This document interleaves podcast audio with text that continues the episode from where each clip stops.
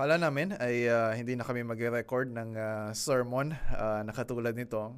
Uh, kung magre-record man, ay uh, we're hoping na during Sunday morning uh, sa live gathering ng church, uh, kasi kahapon, uh, last Friday, ay uh, approved na na tayo makapag-gather physically, although 50% lang yung uh, yung pwede pero uh, ilang oras lang pagkatapos noon ay in-announce na yung Bulacan uh, pati yung uh, ibang mga lugar ay uh, balik na naman sa GCQ. Ibig sabihin, walang mass gathering uh, katulad ng uh, pwede sana nating uh, gawin. And uh, sa, kahit matuloy pa yung uh, physical gathering natin, nandun pa rin yung ano, mixed uh, feelings. Uh, para sa akin, uh, para sa ibang elders ng church kasi uh, ano eh, delikado pa rin yung uh, sitwasyon. Uh, lalo na kung nabalitaan ninyo yung nangyari sa uh, isang uh, sa Bataan na 25 cases uh, yung uh, naging nagkaroon ng bagong uh, cases uh, ng coronavirus uh, dahil sa isang uh, church uh, gathering uh, sa Bataan. So, andun yung ano, parang uh, yung feeling na uh, talagang life is uh, full of uncertainties. Ang dami nating hindi alam. Ang dami nating hindi alam sa mga nangyayari ngayon. Kahit yung mga data na uh, naririnig natin about uh, sa mga may sakit, sa mga naka-recover, we really don't know uh, kung ano yung uh, uh, mga uh, kung ano yung kung ano talaga yung nangyayari. And yung mga sinasabi nila na vaccine tapos merong uh, sinasabi na meron na natuklasan na gamot. So ang dami nating hindi alam. Hindi natin alam kung ano mangyayari bukas. Uh, ang, ang daming ano ang daming uncertainties. And uh, yun yung mga bagay na talagang uh, nakakapagod. Uh, sabi nga nung asawa ko isang araw nakakapagod pala yung uh, uh, kahit may yung mga may inaasahan ka na mangyari, meron ka mga gusto mangyari pero wala ka namang magawa uh, wala wala kang magawa para mabago yung sitwasyon natin. Wala kang maba- ma- magawa para masolusyonan yung uh, problema natin. And so, uh, ito yung time na uh, although I'm tempted na wag muna mag-preach talaga uh, this Sunday, eh, ito yung time na pinapa uh, realize sa akin ng Panginoon at gusto ipa-realize sa atin ng Panginoon how much we really need the Word of God. Kung gaano talaga ang laki ng need natin na pag-aralan itong uh, Romans chapter 8. And especially uh, yung verse 28 na pag-aaralan natin ngayon. Isang verse lang, a single verse. Pero very, ano, sobrang staggering uh, yung promise dito ng Panginoon. Ha? Yung, al- alam ko, marami sa inyo, kabisado ito, uh, marami mga Christians, kahit mga non-Christians, ay alam yung verse na ito. Uh, Romans 8.28, and we know that for those who love God, all things work together for good uh, for those who are called uh, according to His purpose. So, isang verse lang ipag-aaralan natin. And I hope na Uh, Siyempre, ka- kabisado na ninyo yon pero mamaya, let's uh, memorize pa rin uh, yung verses uh, 1 to 27. Pero uh, my prayer is not just for you to memorize this, pero talagang uh, ibaon natin sa puso natin. Uh, I'm praying for the Holy Spirit to really uh, press this uh, word uh, deeper sa heart natin hanggang talagang panghawakan natin yung pangako ng Diyos na kahit anong mangyari ngayon, kahit ano yung mga uncertainties, di natin alam mangyayari bukas, pero ang mahalaga, alam natin ito, alam natin yung pangako ng Diyos. So Father, ah, nandito na naman kami and we're listening to your word. Nagpapasalamat kami na kahit maikli na verse uh, sa scripture ay very, uh, alam namin na very uh, powerful yung magiging impact nito sa amin. And so Lord, ipaunawa mo sa amin kung ano ibig sabihin nito. Ipakita mo sa amin kung uh, anong kinalaman nito sa mga bagay na kinakaharap namin ngayon.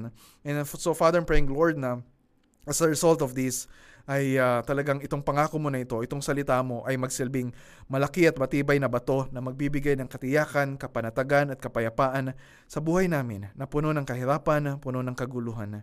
And so Father, turuan mo kami ngayon. Magsalita ka po sa amin. Ito pong aming dalangin sa pangalan ng aming Panginoon at tagapagligtas na si Jesus. Amen. So, bago natin tingnan kung anong ibig sabihin ng uh, Romans 8:28, uh, and let's let, let us not assume na alam na natin ang ibig sabihin nito. Uh, bagamat ito ay very popular at talagang life verse ng marami sa atin, uh, this uh, still common to uh, mis- misinterpretation and misapplication. Isang araw ay nag-post ako sa Facebook at uh, ah, gusto ko lang marinig yung mga comments sa mga uh, friends ko sa Facebook kung ano yung mga ilan sa mga maling uh, interpretation at maling application uh, nitong Romans 8.28. Ang sabi nila, ito yung ilan sa mga sabi, sinabi nila. So isang kaibigan ko pastor, Pastor Eric, sabi niya, uh, there are those who think that only good things will happen to them, to them based on this verse. so akala nila, mabubuting bagay lang yung dating sa kanila, maranasan nila. Pero hindi naman sinabi dito na good things lang yung mangyayari sa atin. All things ang sinasabi dito ni Apostol Pablo. So we'll look at that later. At kasama yung mga sufferings na pinagdadaanan natin ngayon. And sabi naman ng isa, si Rico, sabi niya, may narinig ako dati Ginamit po ito para sabihin sa mga taong kapag nagtayo sila ng negosyo. Dahil Romans 8.28, dahil nasa Panginoon sila, all things work together for good. So, ibig sabihin, they're expecting uh, success sa business nila. Basta magtiwala lang sila uh, sa Panginoon. Not connecting it sa future hope natin sa Panginoon na sinasabi sa talata. So, we'll also look at that. So, yun yung mga short-sighted uh, view uh, sa passage na ito. And sabi naman ng isa kong friend, uh, Pastor Alan, uh, so ipinapaliwanag yung verse 28, na apart from verse 29. So ito yung uh, common mistake sa interpretation na out of context. Na sinabi pa ng isang uh, si sabi naman niya, na katulad din ito. Uh, this is how we treat Jeremiah 29.11. Halimbawa, na out of context. Hindi natin tinitingnan kung ano yung uh, kinapapalooban nito na konteksto. Sabi naman ng uh, ni Pastor Gilbert, uh, kapag nagkamali sa starting point na tiningnan, kapag tiningnan natin na wala sa picture ang Diyos, so ibig sabihin, uh, when we look at this verse na hindi God-centered. At mamamali talaga kung akala natin the point of this verse is uh, uh, sarili natin. And so, ganun din yung sabi ni Aris. Uh, we fail to see what the meaning of good and how, will, how it will apply to us. So, crucial, at mamaya pag-usapan natin, ano ibig sabihin ng, ng good? Ano ibig sabihin ng for good uh, dito sa promise na to? At syempre, kung ma- maintindihan natin, and I, I hope many of us, uh, merong, merong uh, sufficient understanding sa verse na to. Pero kailangan mag, maging maingat pa rin tayo sa application.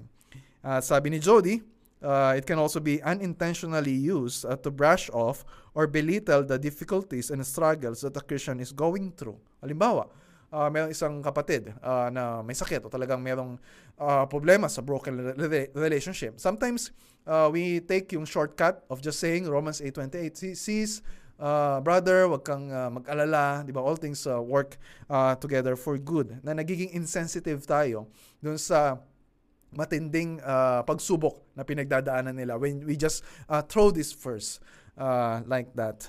so, talagang napakaganda uh, ng Romans 8:28. At sayang, at sayang if you will miss the point. And may, many people are missing the point. So, mahalaga ngayon uh, katulad ng sabi ko kanina, dapat pag-aralan natin ito ayon sa konteksto. Pag sinabing konteksto, ano yung mga kasama ng teksto? Ano yung mga nauna sa teksto? ano yung sumunod sa teksto? So ang gagawin natin ngayon, and that's why uh, we are studying uh, at mahalaga na pinag-aralan na natin yung mula verse 1 hanggang verse 27. At mahalaga na memorize natin uh, itong uh, Romans 8. So it's uh, very important uh, for us to see yung connection. Kasi yung verse 28, makita ninyo, nagsimula sa end. Ibig sabihin, karugtong nung mga naunang sinabi ni Paul. Pagkatapos ng verse 28, yung verse 29, nagsimula naman sa word na for. Ibig sabihin, sinusuportahan niya yung sinabi niya sa uh, verse uh, 28. So, uh, before uh, we read uh, verse 28, at is, basahin na rin natin yung verse 29 o tsaka verse 30 baga mas susunod pa natin pag-aaralan yan. I hope ay alam na ninyo yung verses 1 to 27. If and if you have this memorized, uh, pwede niyo akong sabayan. Uh, so Romans 8, uh, 1 to 27. And this is very important before we study verse 28. therefore, there is therefore now no condemnation for those who are in Christ Jesus.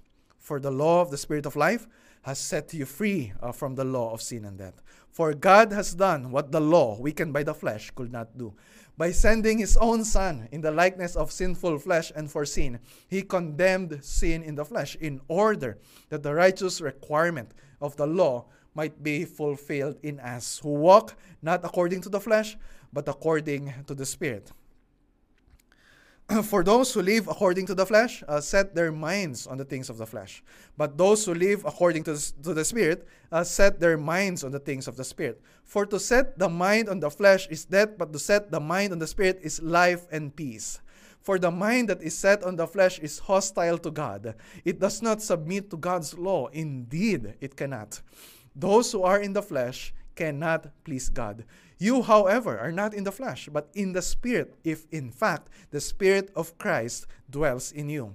If uh, if uh, anyone who does not have the Spirit of Christ does not belong to him. But if Christ is in you, although the body is dead because of sin, the Spirit is, uh, uh, although the body is, uh, uh, But if Christ is in you, although the body is dead because of sin, the spirit is life because of righteousness. And if the spirit who uh, raised uh, Jesus from the dead dwells in you, he who raised Christ Jesus from the dead will also give life to your mortal bodies through his spirit who dwells in you. So then, brothers, we are debtors, not to the flesh, to live according to the flesh. For if you live according to the flesh, you will die. But if by the Spirit you put to death the deeds of the body, you will live. For all who are led by the Spirit of God are sons of God. For you did not receive the spirit of slavery to fall back into fear, but you have received the spirit of adoption, adoption as sons by whom we cry, Abba, Father. The Spirit Himself bears witness with our spirit that we are children of God. And if children, then heirs, heirs of God and fellow heirs with Christ, provided that we suffer with him in order that we may also be glorified with him. For I consider that the present sufferings of the for I consider that the sufferings of this present time are not worth comparing with the glory that is to be revealed to us. For the creation uh, waits with eager longing for the revealing of the sons of God. For the creation was subjected to futility, not willingly, but because of him who subjected it, in hope that the creation itself will be set free from its uh, uh, bondage to corruption to obtain the freedom of the glory of the children of God. and we know, and for, for we know, that the whole creation has been groaning together in the pains of childbirth until now. And not only the creation, but we ourselves, who have the first fruits of the Spirit, groan inwardly as we wait for adoption as sons, the redemption of our bodies. For in this hope we were saved. Now, hope that is seen is not hope, for who hopes for what is he sees? But if we hope for what we do not see, we eagerly wait for it with patience. Likewise, the Spirit helps us in our weakness, for we do not know how to pray for, what to pray for as we ought. But the Spirit intercedes for us with groanings uh, too deep for words. For he who searches hearts knows what is the mind of the Spirit, because the Spirit intercedes for the saints according to the will of God. And then dito sa verse 28, and we know uh, that for those who love God, all things work together for good, for those who are called according to his purpose. And for those whom he foreknew, he also predestined to be conformed to the image of his Son, in order that he might be the firstborn among many brothers. And those whom he predestined, he also called. And those whom he called, he also justified. And those whom he justified, he also glorified. So, napaka, just by reciting that, just by listening to that, just by reading the Word of God, makita talaga natin kung gaano kaganda yung mga talatang ito.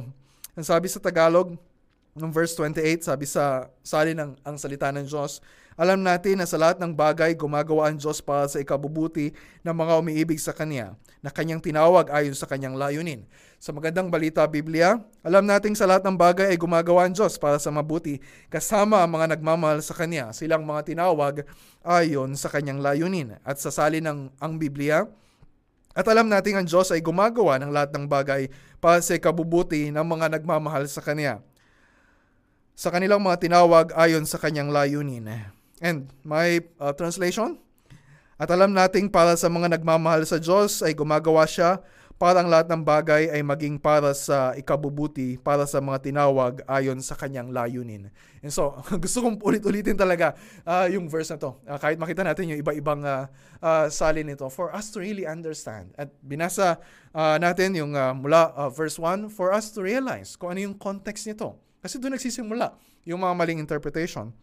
So when you look at verse 28, uh, nagsimula yun sa word na end. Ibig sabihin, nakakonekta ito sa maunang sinabi ni Pablo. Hindi mo pwede itong uh, tanggalin uh, dun sa Romans 8 na parang wag, wag mo ituturing yung verse na to na parang isang Facebook post lang o kaya Twitter uh, tweet na yun lang, di ba? So, hindi yun ang intention dito uh, ni Apostol Pablo. So kung konektado ito sa verses 26 to 27 na pinag-aralan natin nung nakaraan, na nakita natin kung paano yung kung ano yung ministry ng Holy Spirit na tinutulungan tayo sa kahinaan natin, particularly yung kahinaan natin na may kinalaman sa panalangin. Uh, so, itong verse 28, uh, kung nakadugtong yon direkta sa verses 26 to 27, ay nagpapakita pa sa atin ng karagdagang ministry uh, ng Holy Spirit uh, sa atin uh, para tiyak, yung titiyakin tayo na lahat ng bagay ay gagawin niya uh, para sa ikabubuti natin. So that's possible. Pero uh, sa tingin ko, uh, ito ay transition sa panibagong uh, bahagi o section ng argumento o paliwanag ni Pablo para magbigay ng additional assurance sa atin uh, sa gitna ng mga kahirapang dinaranas natin. Nagsimula na siya dito sa verse 17. At sinabi niya dun sa verse 17 eh, na yung suffering, di ba sabi niya doon na provided we suffer with Him in order that we may also be glorified with Him. So yung suffering ay inte- integral uh, part of the Christian life. Hindi hindi natin pwedeng uh, ihiwalay. Hindi ito pwede, hindi ito optional.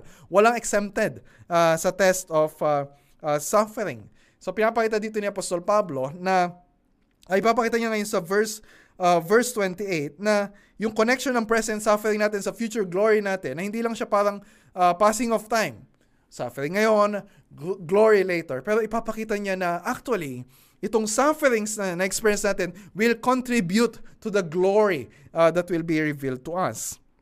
And then when we look at verse 18, sinabi niya na the, the sufferings of this present time cannot be compared with the glory that is to be revealed to us.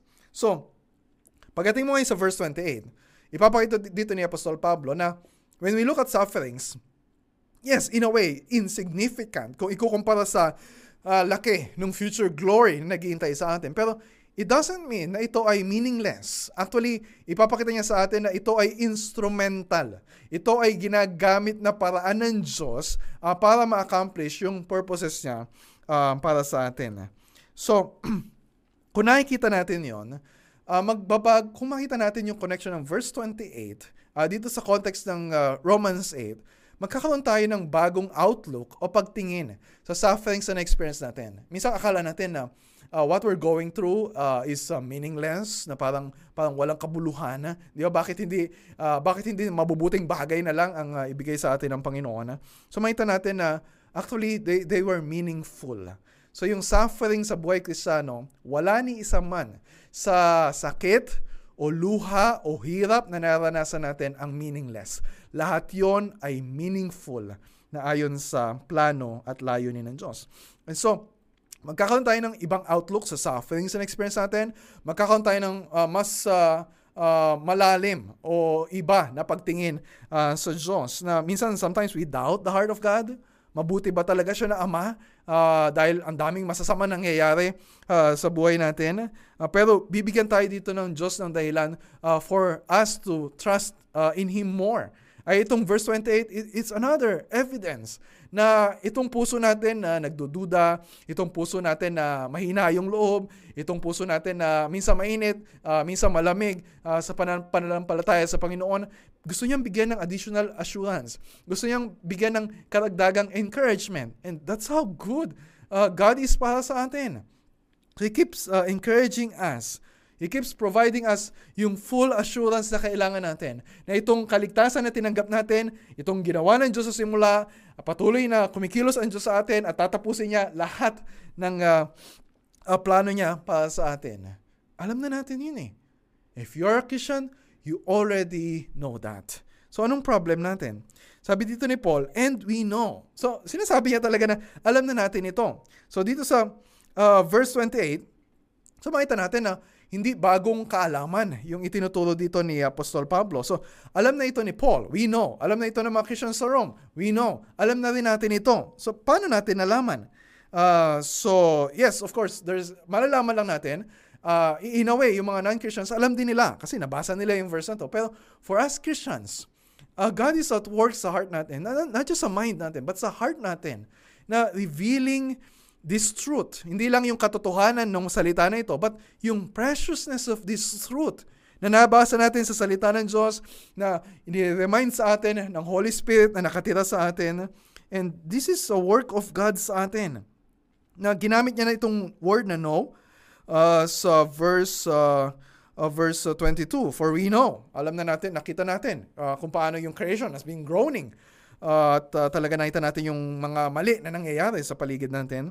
And then sa verse uh, 26, sinabi niya negatively, hindi natin alam kung paano manalangin o wala tayong sapat na kakayahan uh, para manalangin ng nararapat. And sa verse 27, ginamit niya yung word na no para tukuyin na itong uh, Diyos uh, na sumisiyasat sa puso natin, alam niya kung anong iniisip ng Holy Spirit. So they have uh, intimate knowledge.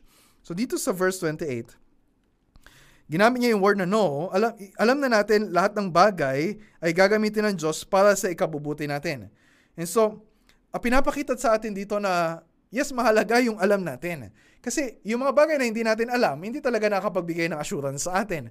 Ang daming uncertainties. Kaya nga na babalisa yung puso natin, di ba? Naliligalig tayo, talagang uh, uh, we uh, feel, parang pinanghihinaan tayo ng loob because of those uncertainties. Pero pinapaalala sa atin dito ni Apostol Pablo na kung alam natin yung gospel, alam natin yung salita ng Diyos, alam natin yung mga promises ni God, alam natin na lahat ng bagay ay gumagawa ang Diyos para sa uh, ikabubuti natin. So, alam na natin yon. Pero bakit sinasabi pa ni Paul? Ba sinabi pa, and we know. Okay, alam na pala natin, bakit sasabihin pa? Uh, sa atin. Kasi alam natin pero may mga times na hindi natin lubos na nauunawaan yung mga bagay na alam natin. O kaya kahit naiintindihan natin, nahihirapan naman tayo ng tanggapin yung katotohanan ng uh, salita ng Diyos. At kahit alam natin, naiintindihan natin, uh, may mga times na, nahihira, na, na nakakalimutan pa rin natin. So, kailangan uh, ipaalala sa atin. And so, as uh, yung solusyon dito sa theological amnesia, uh, na meron tayo ay yung paulit-ulit na paalala na ginagawa ni Apostol Pablo. So, how, how is this comforting to us? Ang dami tayong hindi alam sa nangyayari ngayon. Hindi nga natin alam kung ano mangyayari bukas. Hindi natin alam kung kailan tayo makapag-gather na. Hindi natin alam kung uh, uh, hindi natin alam kung ma, ma-survive natin itong uh, coronavirus. Oh, we don't know. Marami tayong hindi alam. Pero pinapaalala sa atin ang salita ng Diyos, sapat itong isang bagay na alam natin isang bagay na alam natin para magbigay ng bakal, para lagyan ng bakal yung puso natin na gigewang-gewang talaga uh, dahil sa mga uncertainties na nararanasan natin. So, alam natin ito, pero dapat malaman din natin kung para kanino yung verse na to. So before we take a look at the promise of God, dapat alam natin, iyang pangako ba na yan ay para sa iyo.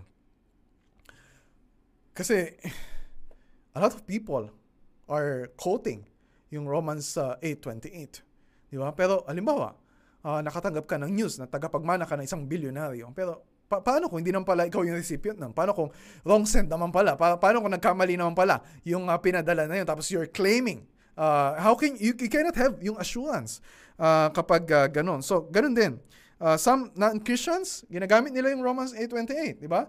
Sasabihin nila sa sarili nila, sabihin nila sa ibang tao, oh, sabi sa Romans 8.28. So, wag tayong mag-alala, magiging okay din lahat, magiging ayos din ang lahat, all things work together for good. But, but if you're not a Christian, hindi magiging ayos ang lahat sa'yo. Maaaring maging ayos ang lahat, mag, maging maayos ang buhay mo bukas o sa susunod na buwan o sa susunod na taon, but eventually, all things will not work together for your good if you are not a Christian. Bakit? Kasi bago sabihin ni Paul, all things work together for good. Ito yung una niyang sinabi. At ito yung nakalagay sa original na pagkakasulat ni Apostol Pablo. Ibig sabihin, mayroong emphasis. Bago niya sabihin yung all things work together for good, ang sabi niya, for those who love God. So, bago kayo magkamali na i-claim yung promise na to, make sure na alam niyo kung para kanino yung promise na to. Hindi ito para sa lahat. Ito ay para lang sa for those who love God, sa mga nagmamahal uh, sa Diyos. At para maging malinaw, sino yung nagmamahal sa Diyos? Uh, it doesn't refer to general, generally sa mga tao na religious. No. Uh, it refers to all Christians. Uh, nilinaw niya yun sa, uh, kung makita niyo yung all things work together for good, nakasandwich yung recipient nun. For those who love God, tapos uh, pagkatapos nun ay for those who are called according to His purpose. So, malinaw ito ay para lang sa mga Kristiyano. And Paul wants to make that clear. Sino yung mga Christians? Those who are in Christ. Those who believe in Christ. Yung pinananahanan ng Holy Spirit. Yung mga itinuturing na anak ng Diyos at tagapagmana ng kaharian ng Diyos. Mas malinaw to sa pinag-aaralan natin sa Romans 8. How about non-Christians? Do they love God? Are they called according to His purpose? No.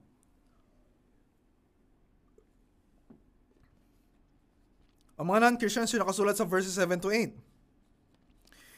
Uh, those who are in the flesh, they are hostile to God. They cannot please God. Di ba? Maybe outwardly. Akala natin, yung mga tao na religyoso, nagsisimba, akala mo kristyano sila, ah, they, they love God. Pero inwardly, yung puso ng tao na non-Christian, nagrebelde sa Diyos. Uh, kahit ano yung tangka niya na to please God, talagang he is not pleasing God dahil sa uh, dahil sa pagkakatali niya sa kasalanan. So, ito'y tumutukoy sa mga Kristiyano. Ang mga totoong Kristiyano lang ang tunay na nagmamahal sa Diyos. Hindi sinasabi dito na perpekto yung pagmamahal natin sa Diyos. Hindi sinasabi dito na laging mainit yung pagmamahal natin sa Diyos. Because we know, we love God imperfectly. We know, may mga time na nahuhumaling pa rin tayo uh, sa mga bagay sa mundong ito kaysa sa mga bagay na may uh, kinalaman sa Diyos. Pero alam natin na meron na tayong bagong puso. alam natin na the Holy Spirit uh, so work in our hearts para baguhin yung desire natin. And we can say honestly with our heart na we truly and genuinely love God. Hindi perfectly, but we genuinely uh, love God. Pero bakit sinabi dito ni Paul? For those who love God. Ba't di niya na sinabi na for those who believe in Christ? Uh, totoo naman yon. Pero gusto niya ipakita, it's really easy to say that you believe in Christ. Pero meron bang ebidensya? Di ba sabi niya sa Galatians 5, uh, verse 6, na yung ebidensya ng pananampalataya, yung bunga ng pananampalataya, faith working through love. Love for God and love for others. Pwede mo sabihin you believe in Christ. Pero Nakikita ba yung ebidensya nito? Meron ba nakikita ang bunga uh, sa'yo? Do you truly love God? At kung masabi mo sa sarili mo, at ang, ang Holy, work din naman ng Holy Spirit yun. Di ba yung masabi natin na I love God? Na masabi natin na we are children of God? Masabi natin na Abba Father? That's the work of the Holy Spirit. At kapag nararamdaman natin yon yung pagkilos ng Espiritu, then this promise is for you. Kahit anong pa sabihin ng kaaway, kahit anong sabihin ng ibang tao, kahit gaano karaming mag-struggle mo ngayon, kahit gaano kahirap yung buhay mo ngayon, na talagang you can claim yung promises ni God na nakasulat dito. Kahit hindi pa ganun laging mainit ang pag-ibig mo sa Panginoon, kahit aandap-andap pa yung uh, init ng uh, spiritual life mo, pwede mong panghawakan yung pangako na ito. At para wag nating isipin, and sometimes we can feel prideful Uh, kapag sinasabi natin, oh, this promise is exclusively for Christians. Uh, mga non-Christians, hindi ito para sa inyo. Sometimes we feel prideful as if we are better than non-Christians. So, gusto i-clarify ni, ni Lord na bakit ikaw mahal mo ang Diyos? Ba't yung ibang tao, yung kapitbahay mo, hindi nagmamahal sa Diyos? Bakit ikaw na sumasampalataya kay Kristo? Bakit yung uh, kamag-anak mo, yung kaibigan mo, hindi? So gusto i-clarify ng, pang, ng, ng, ni Apostol Pablo. It's not because you are better, no. Masabi niya sa, sa dulo na yung promise ito for those who are called according to His purpose. Sa verse 29 to 30, pag-usapan natin, ano yung purpose na yon? Di ba? Ano yung ibig sabihin more, anong mas ibig sabihin pa nung calling? Pero ngayon gusto ko lang i-point out ano ibig sabihin ng called. Eh? Yung tinawag. Hindi ito tumutukoy sa uh, yung pag sinabing call, ito yung mga inanyayahan, ito yung inimbita, ito yung nananawagan ng Diyos pag yung ginamit dito ni Paul, those who are called according to his purpose, malinaw na hindi ito tumutukoy sa lahat ng tao na nakarinig ng gospel. Yes, in the preaching of the gospel, lahat ng tao na nakakarinig ay they received the call of God. Ito yung sinasabi ng Panginoong Isus sa Matthew 22:14, many are called, marami ang tinawag, but few are chosen. So, hindi ito tumutukoy sa lahat ng tinawag na nakarinig ng gospel. Kasi hindi naman lahat nag-respond sa gospel. So, ibig sabihin, if you did not respond to the gospel by faith and repentance, hindi mo pwedeng i-claim yung promise na to. So, may claim mo lang i-promise ito if you are one of the called. Ibig sabihin, um, ibig sabihin yung, yung Holy Spirit, yes, narinig, narinig mo yung outward call, pero merong inward call na ang Holy Spirit ay tumawag sa puso mo, bina, na, narinig mo nakita mo kung gaano ka-precious yung gospel, binago yung puso mo, and then you respond in faith and repentance. Many are called, but few are chosen. So ito yung mga tinawag para tumanggap ng kaligtasan. At kapag tinawag ka ng Diyos and merong evidence of your faith and love uh, sa Panginoon ngayon, then this uh, promise is for you. And so, binibigyan niyan din yung para to emphasize, hindi tayo una nagmahal sa Diyos. Ang Diyos yung unang nagmahal sa atin. Hindi tayo unang tumawag sa Diyos. Yes, tumawag tayo sa Diyos, pero ang Diyos yung unang tumawag sa atin. Kaya tayo nakakatawag sa Diyos dahil sa pagtawag ng Diyos. Kaya tayo nagmamahal sa Diyos dahil sa pagmamahal ng Diyos sa atin. So we are recipients of the promise of verse 28. Hindi dahil we are better than others, kasi we are not better. Hindi dahil we are more deserving, kasi we are not deserving. So, so kung alam natin na this is for us, hindi para sa lahat ng tao, dapat maging maingat tayo. Minsan, uh, sabihin natin sa mga kaibigan na natin na non-Christian, lumapit sa atin, meron silang problema financially, o kaya meron silang problema na mag-asawa, tapos sabihin natin na, huwag kang mag-alala, all things work together for good. Eh, mag-isip ka muna bago mo sabihin yon. Kung non-Christian siya, hindi mo pwedeng sabihin na all things work together for good. Kung one day, he will spend eternity in hell, hindi mo pwedeng sabihin na all things work together for good. So, if you're not a Christian, sometimes you feel parang sobrang exclusive ng promise. Yes, it's an exclusive promise. Hindi para sa iyo yung promise na to if you're not a Christian. Pero, hindi ibig sabihin na hindi ito mapapa sa iyo. If you're listening to this right now, makikita mo mamaya kung gaano kaganda, kung gaano kalaki yung promises ni God. And this is God's invitation sa iyo. This is God's uh, calling para sa iyo na talikuran mo yung mga bagay na pinagtitiwalaan mo sa mundong ito at yakapin mo, pagtiwalaan ang Diyos at ang mga pangako niya na nagkaroon ng katuparan kay Kristo is an invitation for you to repent and put your trust in Jesus. At kapag nangyari yon, if you are in Christ, the Holy Spirit in you, you are now a child of God, all things work together for good for you, for your good. So, wala, kang kailangan gawin para to deserve this promise. Wala kang kailangan gawin. Wala kailangan pagtrabahuhan para makuha mo yung uh, ipinapangako ng Diyos. This is 100% for you uh, because of the Lord Jesus Christ. So, ano yung promise? All things work together for good. All things work together for good.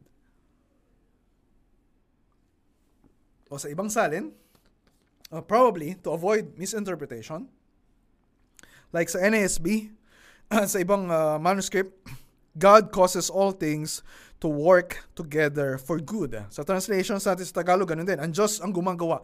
Siya ang gumagawa. Ang Diyos ang gumagawa. And for us to avoid yung misinterpretation na, alam nga naman, na itong mga bagay-bagay sa buhay natin, itong mga nangyayari sa buhay natin, may sariling mekanismo na parang uh, uh, you have puzzle pieces na nakita mo na kusa na nabubuo yung puzzle na yon at nabubuo yung uh, uh, layunin, natutupad yung layunin ng Diyos uh, para sa atin. So, syempre, hindi. Wal- walang sariling mekanismo ang mga bagay sa mundong ito, walang sariling sistema ang mga nangyayari sa buhay natin para lahat yon ay mag-contribute uh, for our good. Merong uh, personal force o personal na power behind that at walang iba kundi ang, ang Diyos. And we cannot make it work. Wala tayong kapangyarihan para ayusin yung mga bagay sa buhay natin.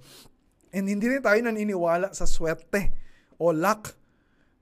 ang buhay natin ay hindi natin uh, dinadaan sa kapalaran. Ang buhay natin ay nasa palad o nasa kamay uh, ng Diyos uh, na ating Ama. So, this gives us a truly biblical confidence in the sovereignty of God. Sabi niya si uh, si E.B. Cranfield. So, ang nice ng Diyos, ang nice ni Apostol Pablo, ang nice ng salita ng Diyos na magkaroon tayo ng kumpiyansa na ang lahat ng nangyayari sa buhay natin, anything, all things, ay para sa ikabubuti natin wala sa kamay natin, kundi nasa kamay ng Diyos na siyang sovereign sa lahat ng bagay. Katulad na sabi ni Paul sa Ephesians 1.11, Ginagawa ng Diyos ang lahat ng bagay ayon sa plano niya at kalooban na. And so, ito yung sinasabi ng uh, Facebook friend ko na nag-comment na when kapag ang focus natin ay dun sa promise at wala dun sa Diyos na siyang gumagawa para maging makas, ma, sa katuparan yung pangako na ito, hindi nagiging God-centered yung interpretation natin. And sabi ni Jovi, some people are only after the promise, but not the promise keeper. Di ba? Kasi lahat naman ng tao, kahit mga non-Christians, sino ba may ayaw na magkaroon ng uh, magandang buhay? But this promise is given. Hindi lang para bigyan tayo ng magandang buhay And, and that's, uh, yung, yung parang we, we are becoming self-focused kapag tinitingnan lang natin kung ano yung gagawin para sa atin ng Diyos. And that's true. We can claim that. Pero wag nating kakalimutan kung ano yung purpose ng promise na to. Na tayo na nagmamahal sa Diyos na is ng Diyos na mas uminit pa yung pagmamahal natin sa Kanya. Tayo na nakakapit at nagtitiwala sa Diyos, nais niya na mas tumibay pa yung pagkakakapit at pagtitiwala natin uh, sa mga pangako ng Diyos. So, yung point ng promise na ito, It's not just yung part na all things work together for our good. Yung, promise, yung point ng promise nito ay para ituro sa atin na we have a good, good, good, perfectly good Father who is at work sa buhay ng kanyang mga anak. So, isang ebidensya na God is not just perfectly good. God is also all-powerful and He is sovereign over all. Kasi perfectly good siya, Paano kung wala naman siyang kakayahan na uh, gumawa ng paraan ha, para itong nararanasan natin ngayon, itong pandemic, itong pangungulila natin, itong sakit ng katawan natin, itong kalungkutan natin will work together for good. He is all-powerful. Kaya sabi ni Paul, all things work together for good. Hindi niya sinabi, ang ilang mga bagay, hindi niya sinabi na karamihan sa mga bagay, hindi niya sinabi yung mga mabubuting bagay. No, sabi niya, lahat ng mga bagay. So kapag sinabing lahat, ang ibig sabihin ay lahat. All things mean means all things. So, alam natin na alam na natin 'yon na ang mabubuting bagay na tinatanggap natin yung mga blessings ni Lord ay ginagamit niya para sa ikabubuti rin natin. Although may mga times na nakakasama sa atin pero ginagamit 'yun ng Diyos para ano? Para makita natin na itong mga bagay na tinatanggap natin itong uh, material blessings na meron tayo, itong o yung prosperity o kaya yung pagkakaroon ng uh, uh, maayos na pamilya o kaya maraming kaibigan o kaya uh, yung the fact that we uh, belong to a significantly uh, healthy na local church. Eh, lahat ito ay uh, ginagamit ng Panginoon para mag, yung mga makita natin, lahat na ito galing sa Diyos. So mag-increase yung pasalamat natin sa Kanya, di ba? Mag-increase yung uh, pag uh, uh, pagsamba natin sa Panginoon at uh, makita natin na lahat ng ito ay uh, hindi dahil sa pamilya natin o sa church natin o sa, sa ginagawa ng gobyerno, kundi dahil ito ay dahil sa uh, lahat ng mabuting bagay na tinatanggap natin ay sa James 1.17 ay galing sa mabuting Diyos na meron tayo. So, pero pag sinabi ni Paul na lahat ng bagay, hindi lang yung sinasabi niya eh. Hindi lang yung mabubuting tinatanggap natin sa Diyos, kundi pati yung masasama na pinahintulutan at itinakda ng Diyos na mangyari sa atin. And this is hard to take. even some Christians have difficulty accepting uh, this uh, reality. Eh, yun nga yung point ni Paul eh. Mula po verse 17. He's talking about the sufferings of this present time, verse 18. So yung all things, kasama yung lahat ng sufferings uh, na na-experience natin. Kaya sabi ni Martin Lloyd Jones, this is surely a staggering statement. Kasi pag sinabi ni, ni Paul na lahat ng bagay, ibig sabihin kasama doon mabubuting bagay, masamang bagay, mga pagsubok, mga kahirapan, pati mga aksidente na akala natin, mga disappointments, even failures. So, ibig sabihin, sinasabi dito ni Paul, kayang gawin ng Diyos ang lahat ng ito at gagawin niya ang, ang lahat para ang lahat ng ito ay maging para sa ikabubuti natin in the end. Hindi hindi ibig sabihin dito and pinapaalala dito sa atin ni Martin Lloyd Jones at ibang mga commentaries na pwede yung mabasa na hindi ibig sabihin na yung mga masamang nangyayari sa atin o yung mga masamang bagay na ginawa sa atin ibang tao o kahit yung mga masamang bagay na ginawa natin, hindi ibig sabihin na they are good in themselves. No. They're bad. We, we, we cannot deny. Hindi natin pwedeng parang tawanan lang o kaya just be comfortable sa nangyayari ngayon as if maganda yung nangyayari. No, hindi maganda yung nangyayari. Hindi maganda na marami nagkakasakit. Hindi maganda na marami namamatay. Hindi maganda na hindi tayo nagkakatipon-tipon physically. Those things are not good. Pero sinasabi dito ng Diyos, we can have assurance na lahat ng ito ay magiging para sa ikabubuti natin.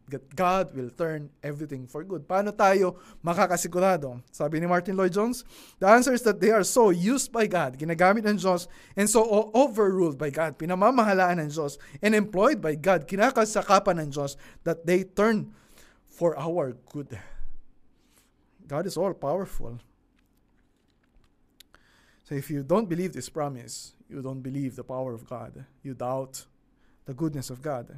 So, klaro sa Romans 8.28, hindi nangako ang Diyos na kapag kristyano ka, and if you are a child of God, wala ka ng sufferings na mararanasan, at puro mabubuting bagay na lang ang darating sa iyo. Especially, if you have enough faith in God, katulad ng mga itinuturo ng mga prosperity gospel preachers. And that goes against experience, di ba? Even the most mature. Kahit yung mga pastors, kahit mga missionaries, we're going through a lot of difficulties hindi pinangako ng Diyos. At huwag mo sasabihin na ipinangako ng Diyos yung mga bagay na hindi niya ipinangako.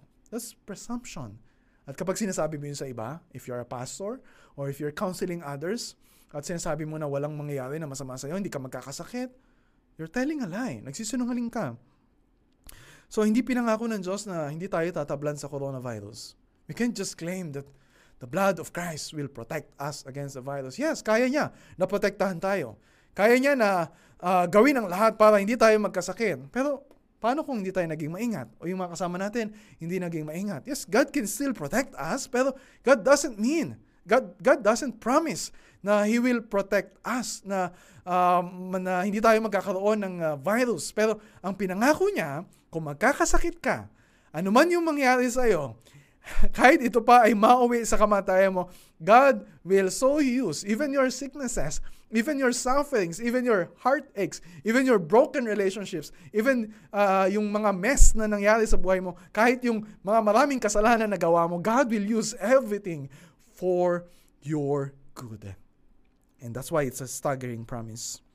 Na meron Diyos, hindi lang yung mga good part, even the bad parts. Di ba parang uh, parang sa isang puzzle, parang, parang walang sense yung isang piece or kahit dalawang pieces of the puzzle. Pero nagkakaroon lang ng sense kapag nakita mo yung kabuuan.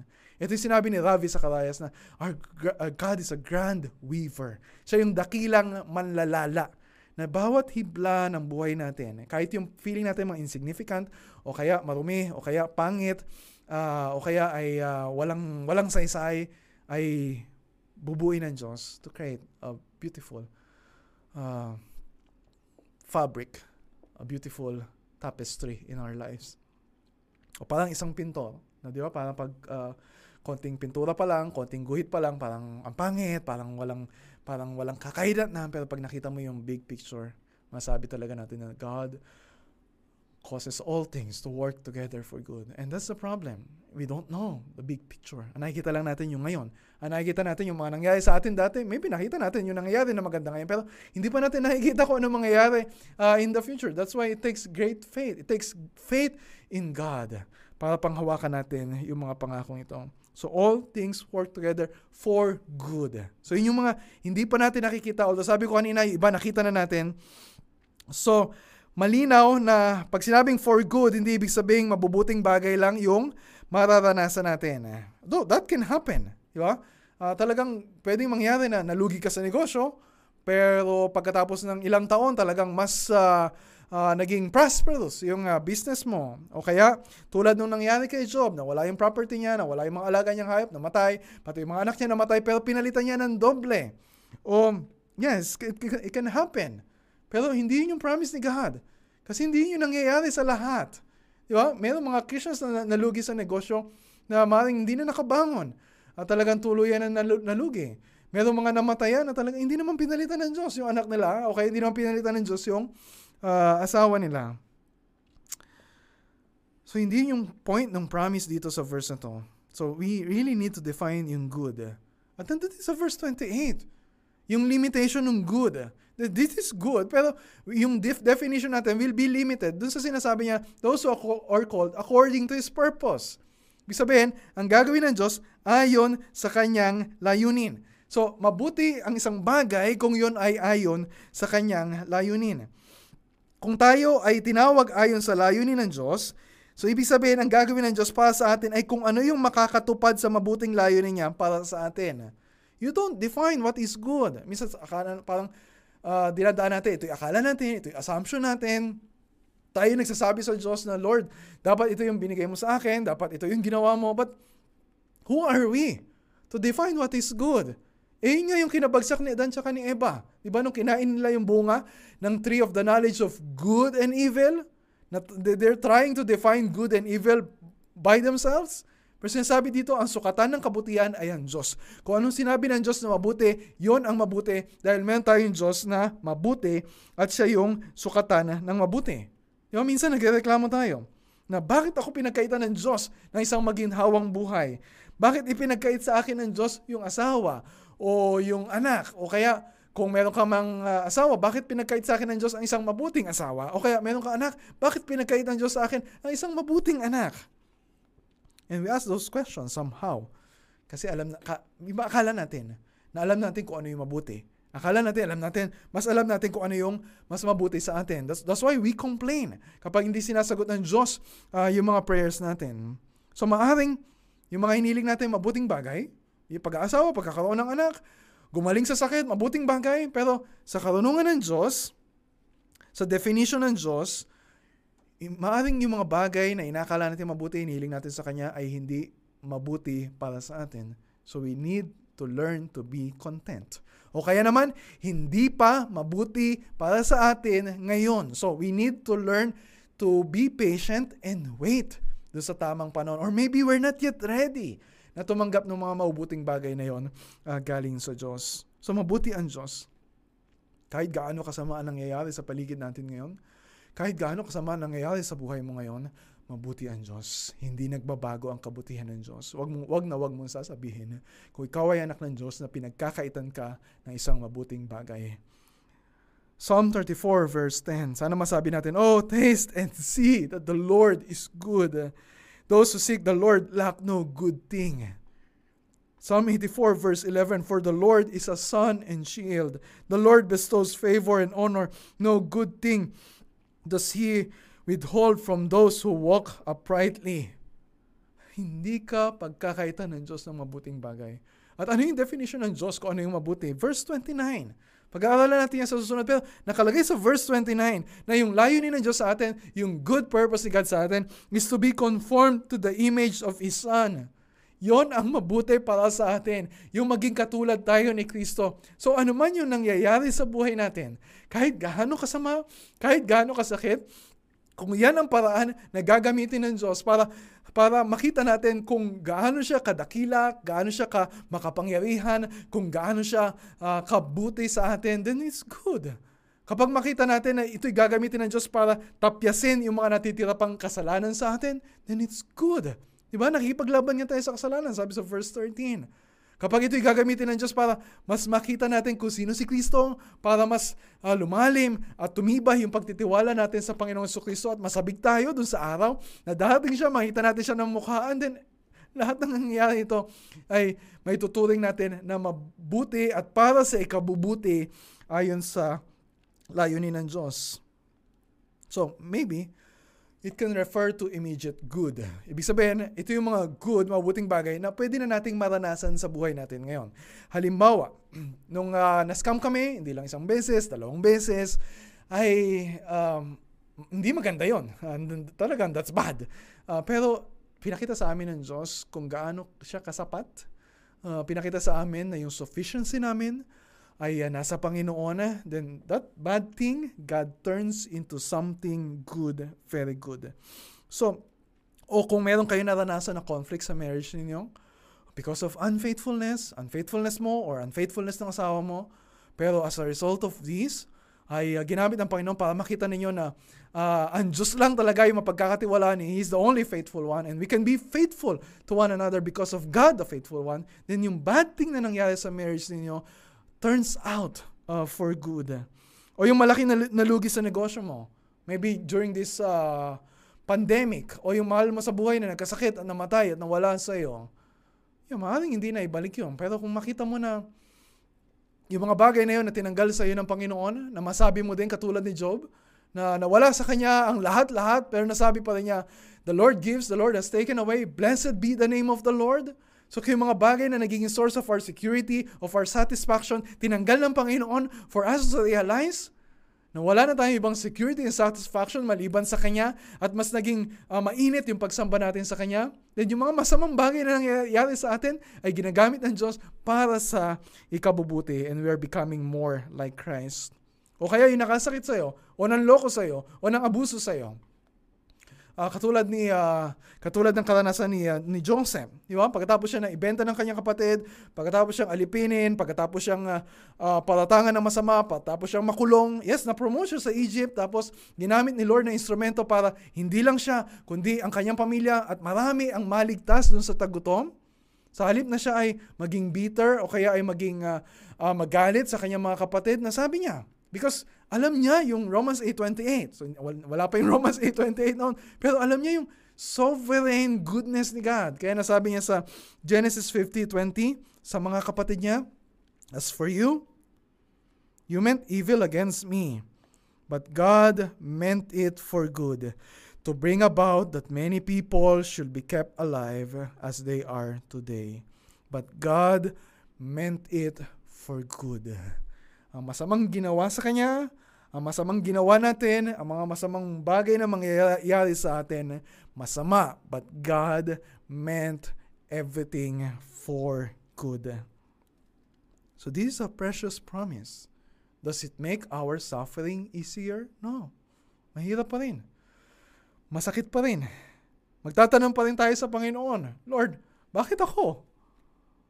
Bakit di na lang siya? Bakit hindi na lang yung mga unfaithful sa iyo yung maka-experience na to. And Lord, bakit ito? Bakit ganitong pagsubok? Lord, bakit hindi mo pagaanin yung nararamdaman ko? Bakit ganito kabigat? Hindi ko kaya to. I don't deserve this. bakit yung ibang tao na hindi naman naglilingkod sa'yo, unfaithful naman sila sa'yo, bakit sila pa yung maginawa yung buhay nila ngayon? Di ba? That's unfair. Lord, nasan yung justisya doon? Alam natin Romans 8.28, but we're still struggling uh, in times of suffering. Kahit parang unfair yung mga nangyayari, we need to realize. We need to realize. God is good. God is always good. At meron siyang kalayaan to dispense His goodness kahit kanino. Kahit doon sa mga tao na akala natin undeserving sila. Kahit sa mga tao na nasa kapangyarihan sa gobyerno na ah, sariling interest lang iniisip nila. Eh, kasi that's also our experience. We don't deserve the goodness of God. We deserve hell. We deserve the uh, punishment of God. We deserve na mahiwalay sa Diyos for all eternity. But we received His goodness. Ay itong Genesis 50, yung story ni Joseph, yung karanasan ni Jose, yung suffering na experience niya na God turned for good, eh ito ay anino lang na nagtuturo sa atin ng pagdating ng Panginoong Kristo. Kasi siya lang naman yung nag-iisa na mabuti. Siya lang naman yung wala namang mabuti na deserving of good things from God maliban sa Kanya. Pero anong naranasan niya? Diba? Sinunod niya ang, ang lahat sa utos ng Panginoon pero nagdusa siya, itinakwil siya, pinagtawanan siya, hindi siya hindi naniwala sa kanya yung mga tao, dinuroan siya, 'di ba? Inaresto siya, pinaratangan siya ng kasalanan na hindi naman niya ginawa, ipinako siya sa krus, 'di ba? Dinanas niya yung hirap, yung kahihiyan ng parusa sa krus. And he suffered all those sufferings. At lahat 'yon, yung pinakamasama na kasalanan sa kasaysayan ng mundo ay inako ng Panginoon na yung pinakamasaklap na mangyayari sa isang mabuting tao ay naranasan ng Panginoon. The worst suffering in all human history, God turned for good. For the good of Jesus, for the glory of His Son. Kasi on the third day, He rose again. Nakita ng mga tao na God, na God satisfied His justice, na God accomplished salvation for us. At ang Panginoong Yesus ngayon ay nasa kanang kamay ng Diyos. And one day we, we receive the glory that is due His name dahil sa pagliligtas niya sa atin. Because of that suffering na dinanas ng Panginoong Kristo, we're experiencing the good things we have right now as children of God. We do not deserve God's goodness. We do not deserve Romans 8:28 pero ibinigay sa atin ng Panginoon. Hindi ba mabuti na sabihin sa atin, there's therefore now no condemnation for those who are in Christ Jesus? And that's good. That's better than human approval na talagang kinahuhumalingan natin, na matanggap natin. Hindi ba mabuti na nasa atin na Espiritu at naninirahan sa atin yung Holy Spirit? And that's better uh, kaysa dun sa sa comfort and security uh, na hinahanap natin sa, sa bahay o sa trabaho o sa mga bagay sa mundong ito. Di ba tayo anak ng Diyos, tagapagmana na ng Diyos? And that's good. Na kahit ano pa yung na-experience natin ngayon cannot be compared with the glory that is to be revealed to us. At yun ay higit na mabuti kaysa sa mga bagay na inaalok ng mundong ito. Na yung suffering na naranasan natin ngayon, they're not good. But God one day will turn all those things for good. Kasi one day, kahit magkasakit tayo, kahit mamatay tayo, pero pag dilat ng mata natin, ay masisilayan natin ang kagandahan ng Panginoong Kristo and we will see Jesus face to face. And that's good. That's infinitely better. That's not worth comparing with the sufferings that we are experiencing right now.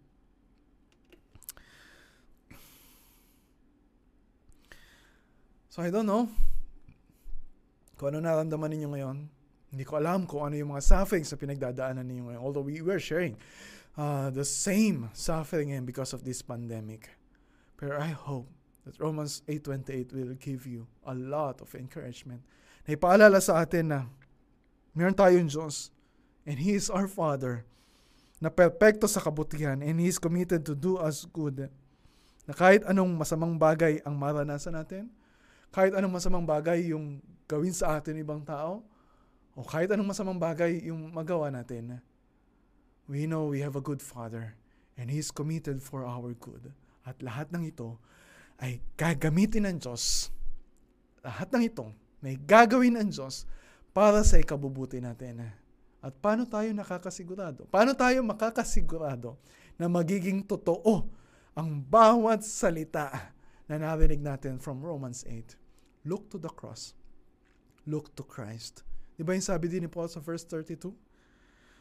Kung ang sarili niyang anak ay hindi niya ipinagkait, sa halip ay ibinigay para sa ating lahat, hindi kaya niya ibibigay ng masagana sa atin ang lahat ng bagay. Ang lahat ng bagay ay ibibigay sa atin ng Diyos. Lahat ng mabuting bagay. At makakasigurado tayo doon because of what Jesus has done for us. And so, Father, continue dealing with our doubtful hearts, ang dami namin pagdududa. Ang dami namin pag-aalinlangan. And we're struggling to believe your promises.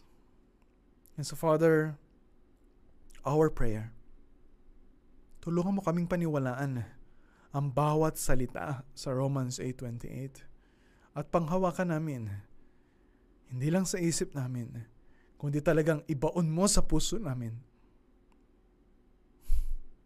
that we really know that we really believe in our hearts, that we really hold on to, that for those who love God, for us, you are working all things for our good. All things are working for our good. For us who are called according to His purpose. Thank you for your goodness. Thank you for your grace. Thank you for your sovereign power at work for us. This is our prayer in Jesus' name.